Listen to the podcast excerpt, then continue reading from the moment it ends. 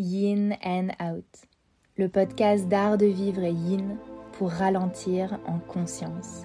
Je suis Hélène Watkins et bienvenue. Bienvenue dans ce nouvel épisode de podcast où je vais aborder un thème euh, qui revient souvent en lien avec le yin yoga, le sommeil. Alors de façon générale, euh, le yin c'est super pour le sommeil et je pourrais presque m'arrêter là, voilà, 20 secondes d'épisode de podcast, le plus rapide de tous les temps. en effet, prendre un moment pour pratiquer le yin yoga avant de se coucher, même euh, une posture, voilà votre posture préférée, ça va aider. On ferme les yeux, on est concentré sur soi, on n'est pas euh, sur son téléphone en train de scroller, on est dans une activité calme, on détend le système nerveux, on respire profondément, on relâche aussi des tensions physiques parce qu'en fait parfois on se couche mais on est encore tout crispé dans son corps donc en faisant quelques postures de yin avant de dormir, on va détendre les tensions musculaires, relâcher un petit peu les zones où on est tout crispé et donc forcément favoriser le sommeil. Néanmoins, je voulais aller un petit peu plus loin, bien sûr, donner des conseils en lien avec la médecine chinoise. Je vais revenir rapidement sur le concept du yin et du yang qui est développé un petit peu plus dans le tout premier épisode de Yin and Out, mais vraiment rapidement juste pour euh, reposer les bases. Donc, dans la médecine traditionnelle chinoise, on a le concept du yin et du yang et l'équilibre du yin et du yang est essentiel à notre bien-être. Si on est dans des excès de yang, si on est extrêmement dynamique, on va avoir ensuite du mal à se poser. L'idée, c'est un petit peu de réfléchir sur son mode de fonctionnement. Est-ce qu'on a un rythme effréné? Est-ce qu'on se sent en excès de yang? Et ainsi, est-ce que ça peut perturber notre sommeil et notre repos? En fait, simplement, ça serait est-ce que quand je me couche le soir avant de dormir, euh, bah, une seconde avant de me mettre au lit, je suis en train de faire mille trucs chez moi. Est-ce que même dans mon lit, je suis encore sur mon téléphone ou sur mon ordinateur en train de bosser? Euh, Est-ce que au moment où je ferme les yeux, je suis en train de réfléchir à ce que je vais devoir faire demain ou aux choses que j'ai pas fait dans ma journée? Est-ce qu'on est un petit peu constamment en mouvement même quand on essaye de dormir? Donc même quand on cherche l'immobilité, le relâchement, il y a une partie de nous qui est constamment dans cette énergie yang, dans cette énergie de mouvement, de chercher à faire plus, plus, plus, plus, plus, plus. Également, si on est dans des excès de yin, on peut se retrouver avec un gros manque de motivation, être tout euh, ramollo et avoir un petit peu cette notion d'être à demi endormi en permanence, d'avoir un petit peu la flemme, donc peut aussi se retrouver avec des excès de yin, hein, bien entendu, mais en lien avec euh, le mieux dormir, en général, ce sera plutôt les excès de yang qui vont nous poser problème. On a également deux énergies dans la médecine chinoise qui s'appellent le Jing et le Qi et qui sont donc deux énergies qui vont avoir un impact sur notre sommeil. Le Jing, c'est l'énergie du corps physique. Encore une fois, je vous en parle de façon un petit peu simple. Je pourrais absolument faire un épisode de podcast si ça vous intéresse sur euh, les différentes énergies qu'on trouve dans le corps humain selon la médecine traditionnelle chinoise. Mais là, du coup, je vais vous parler de deux. Je vais vous parler de Jing et Qi. Donc Jing, ça s'écrit J-I-N-G et Qi, ça s'écrit Q-I. Donc c'est ri Qi, mais ça se prononce Qi. Voilà. Et donc pourquoi je vous parle de ces deux-là? Parce que c'est vraiment celles qui vont nous intéresser dans le contexte du sommeil. Jing, c'est donc l'énergie du corps physique. De façon très simple, c'est comment je me sens physiquement. Est-ce que je suis fatiguée? Est-ce que je suis en forme? Est-ce que mon corps est épuisé? Voilà, comment est-ce que je me sens dans mon corps physique? Est-ce que j'ai de l'énergie? Est-ce que j'ai pas d'énergie? En sachant que si je tombe dans les excès de yin, parfois je peux ne pas avoir d'énergie dans mon corps alors que pourtant je fais pas grand chose. Parce que souvent, moins on fait, moins on a envie de faire. Mais bien sûr, on peut être aussi dans les excès de yang, on a fait tellement qu'on est épuisé.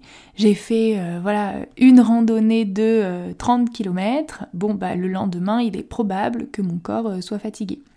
Le chi, là on est sur une énergie qui est beaucoup plus de l'ordre de l'émotionnel. J'aime bien donner cet exemple parce que je trouve que c'est assez parlant. Le lundi, tout va bien dans ma vie, mon corps physique est en pleine forme.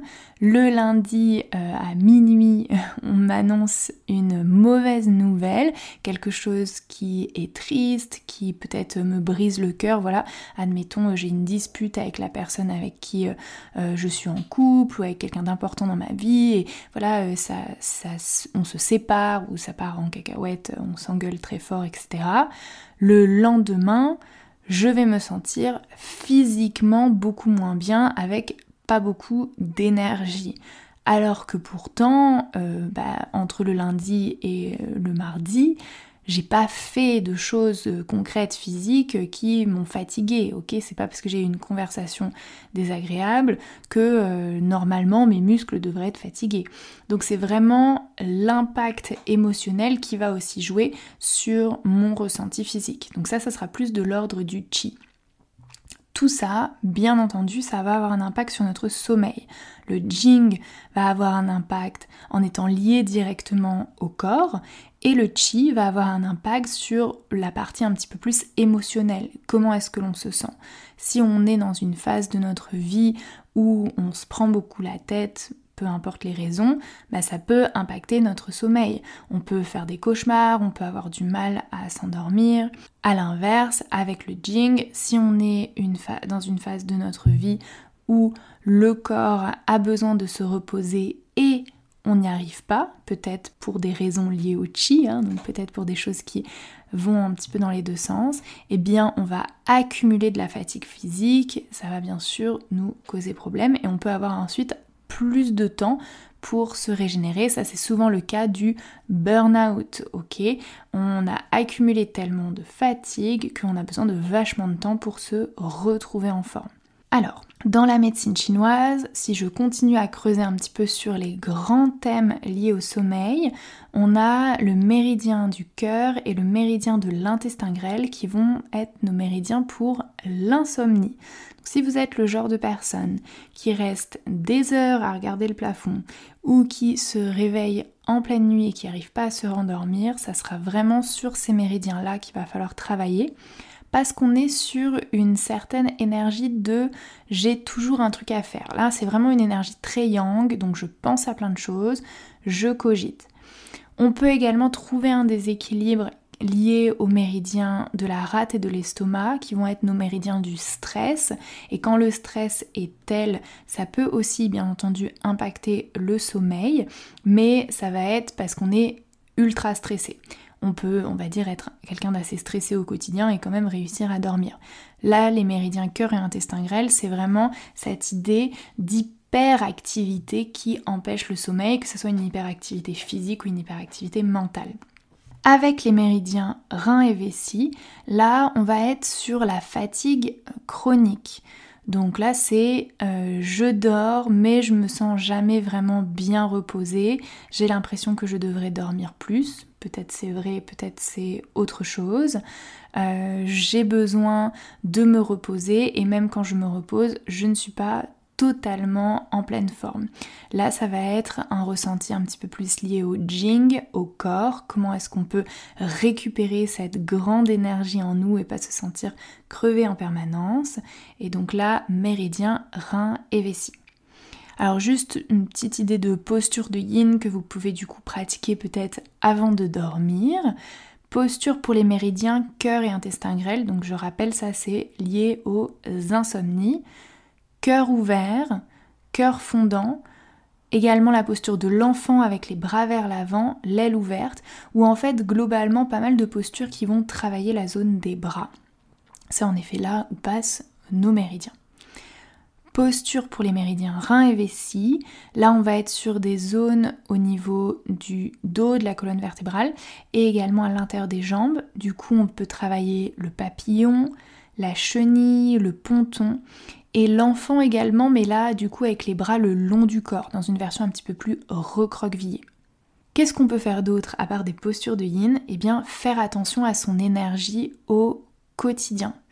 On va éviter de sombrer dans l'excès de yang. On va essayer de ne pas brûler tout son jing et de ne pas épuiser tout son chi.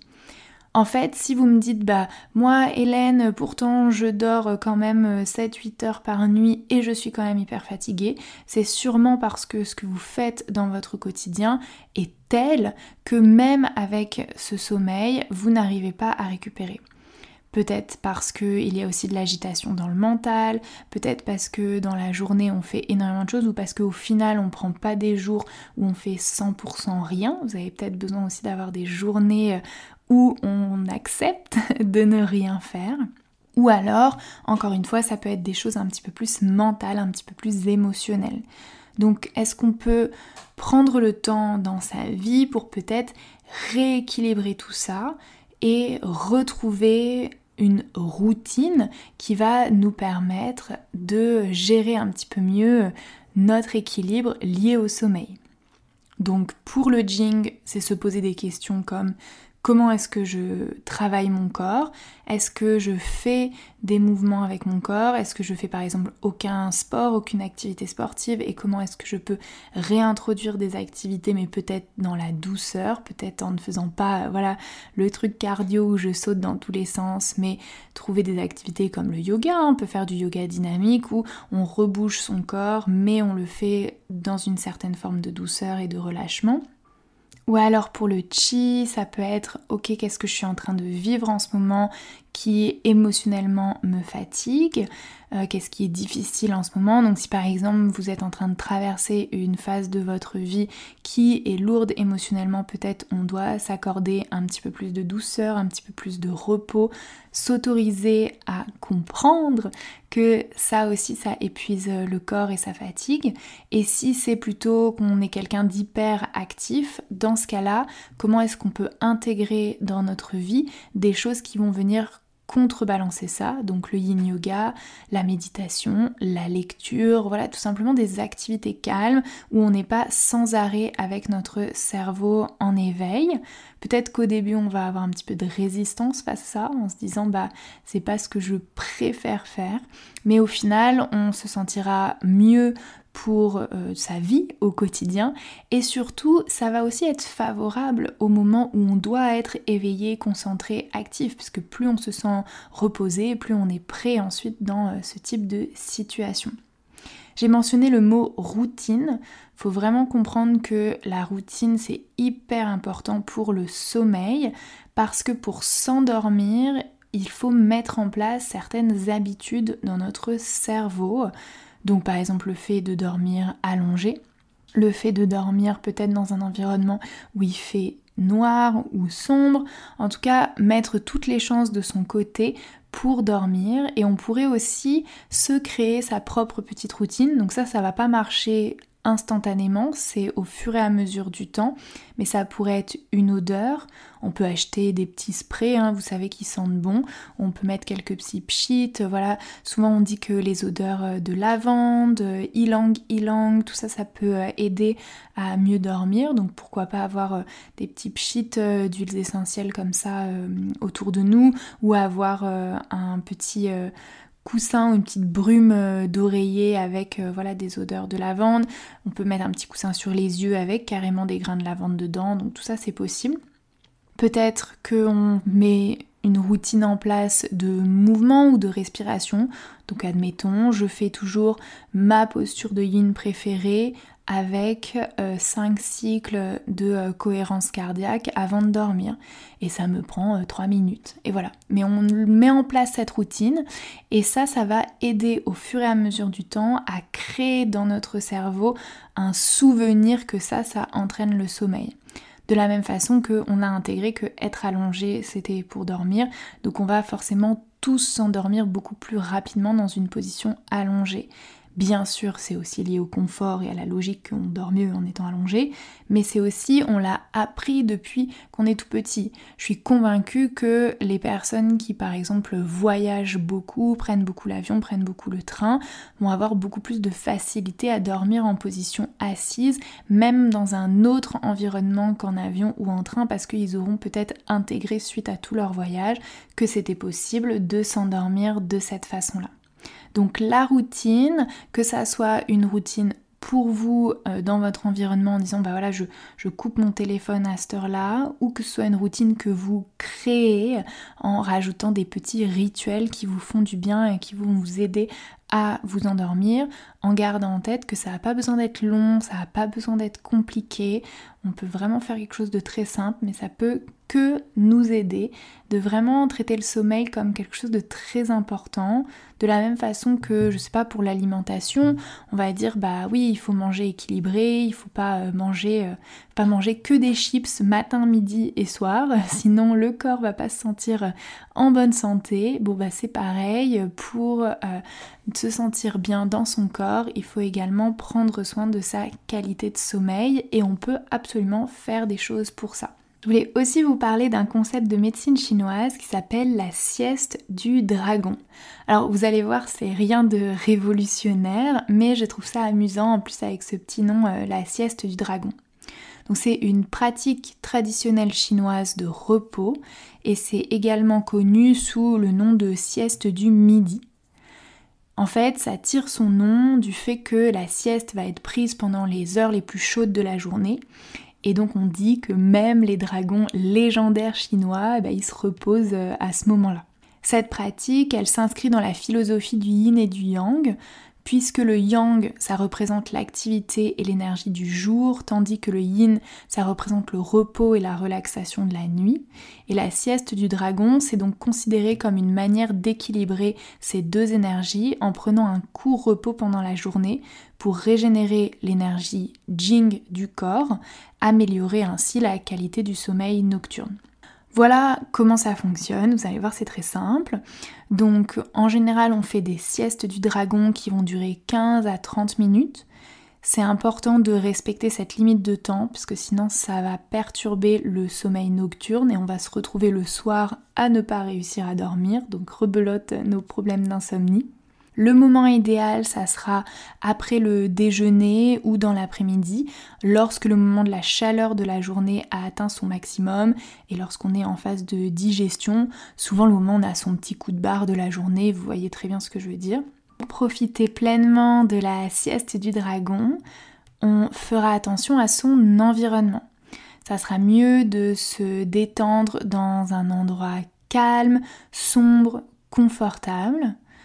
Donc on va idéalement s'allonger, se mettre dans une position relaxante et donc permettre au corps et à l'esprit aussi de se détendre. On essaye pendant la sieste du dragon de laisser les soucis et les préoccupations du quotidien de côté, de vraiment se dire je prends une petite parenthèse hors de ma vie. On essaye de se vider de toute activité mentale et on prend ensuite un petit réveil en douceur. Donc on n'espère pas après 15 ou 30 minutes de sieste, d'un coup paf j'ouvre les yeux et hop je saute sur mon ordi, je repars dans ma journée de travail. Non, l'idée c'est de s'autoriser à un petit réveil en douceur, de la même façon que en général quand le réveil sonne le matin, on a un petit moment où on émerge. Donc on peut faire quelques petits étirements, on peut respirer profondément, on peut boire quelque chose ou voilà, tout ce qui nous fait du bien pour émerger doucement ici. Alors pourquoi la sieste du dragon c'est super? Donc on va dire que les bienfaits c'est une augmentation de l'énergie, une amélioration de la vigilance, de la concentration, une réduction du stress, et une meilleure capacité ensuite à dormir le soir.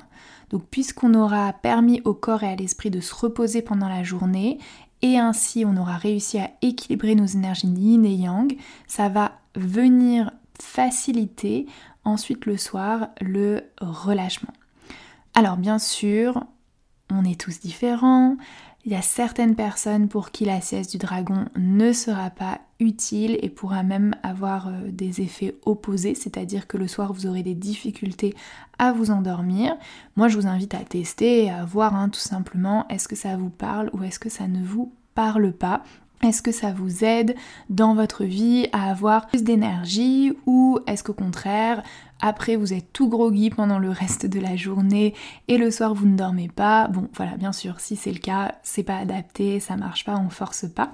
Mais en tout cas, peut-être une solution pour certains de venir inclure ces petits mouvements yin dans son yang pour réussir le soir à couper plus facilement, pour ramener un petit peu ces moments de douceur dans son quotidien et intégrer un petit peu plus à notre vie cette forme d'équilibre.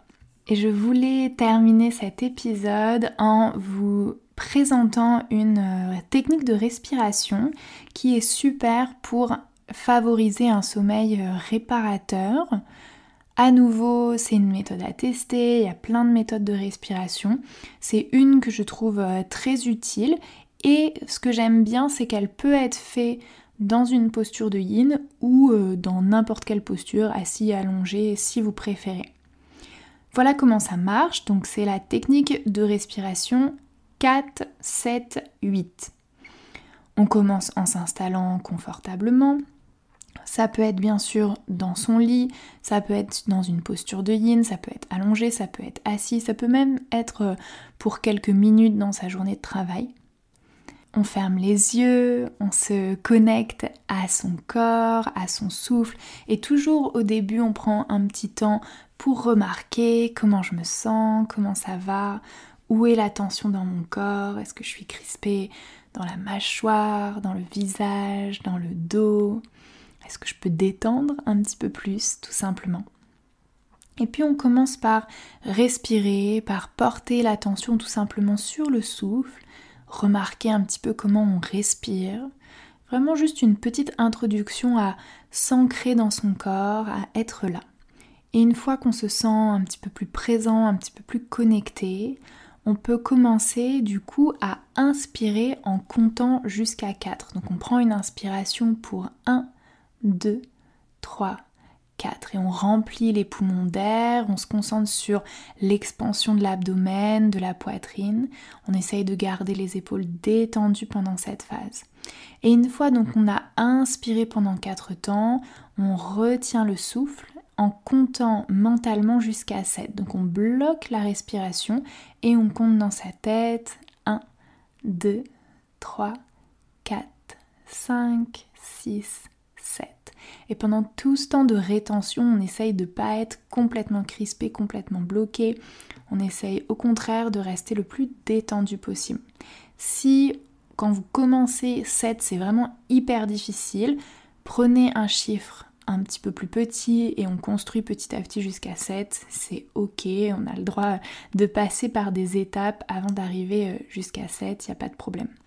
Une fois donc qu'on a bloqué le souffle pendant 7 secondes, on peut expirer par la bouche doucement. Là, imaginez vraiment un petit ballon de baudruche où on a fait un petit trou et on a vraiment l'air qui sort tout, tout tranquillement de la bouche sur 8 ans cette fois-ci.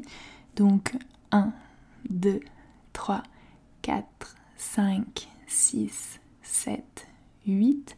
Et le but, c'est vraiment sentir que le corps, il se relâche, il se relâche, il se relâche au fur et à mesure de l'expiration. Et on répète le processus, on inspire pour 4, on bloque pour 7 et on expire pour 8 pendant quelques cycles. Et on peut vraiment se laisser porter par ce rythme qui va devenir régulier. Souvent, quand on commence à compter un petit peu tout seul dans sa tête, surtout si on est préoccupé par plein de choses, parfois on s'est même pas rendu compte comment, on s'est retrouvé à penser à autre chose et on sait plus où est-ce qu'on en est dans le compte. Pas de problème, dès qu'on s'en rend compte, on revient vers sa respiration, on revient vers son compte. Et puis plus vous le faites régulièrement, comme tout, ça devient plus facile, on prend des habitudes. Au bout d'un moment, on a même presque intégré le temps dans sa façon de faire, qu'au début on a vraiment besoin de compter pour se rendre compte euh, bah, le temps qu'on reste dans les phases de la respiration. Et puis après ça devient euh, vraiment hyper naturel. On essaye de garder l'esprit concentré sur la respiration, mais s'il y a des pensées qui arrivent, on les laisse glisser, on revient sur le souffle, encore une fois, c'est pas grave, si on se sent un petit peu distrait parfois. Après avoir terminé quelques cycles, on revient vers sa respiration naturelle et on prend un petit moment pour ressentir les effets apaisants de la pratique. On essaye de voir comment on se sent à présent dans son corps, dans son esprit. L'idée ici, c'est d'utiliser donc cette méthode de respiration pour calmer le système nerveux, pour passer du système nerveux sympathique à parasympathique, qui est le système nerveux du coup euh, détente, relax. Si on la pratique avant de dormir, normalement, ça va nous aider à passer une bonne nuit de sommeil paisible. Voilà pour mes petits conseils selon la médecine chinoise. Donc vous avez des postures de yin yoga qui vont particulièrement vous aider. Vous avez la sieste du dragon et vous avez une technique de respiration. J'espère que ça va vous permettre d'avoir un sommeil réparateur. Et bien sûr, il existe plein de ressources sur internet, vous pouvez trouver des méditations, vous pouvez trouver des cours de yin, vous pouvez trouver vraiment plein de choses. Sur mon Instagram, j'ai des pratiques de yin qui sont enregistrées que j'avais fait en live et qui sont donc euh, accessibles gratuitement. Vous avez voilà plein de ressources en ligne pour accompagner votre bien-être au quotidien et faire en sorte que vous puissiez vous sentir de la meilleure façon dans votre vie, dans votre corps, dans votre tête. Ne mettez pas ça au dernier plan. Prenez soin de vous maintenant. N'attendez pas d'être dans une situation d'épuisement total pour prioriser votre repos. Merci d'avoir écouté cet épisode. S'il t'a plu, tu peux partager ton avis sur ton application d'écoute préférée et je te dis à très vite pour un nouvel épisode de Yin and Out.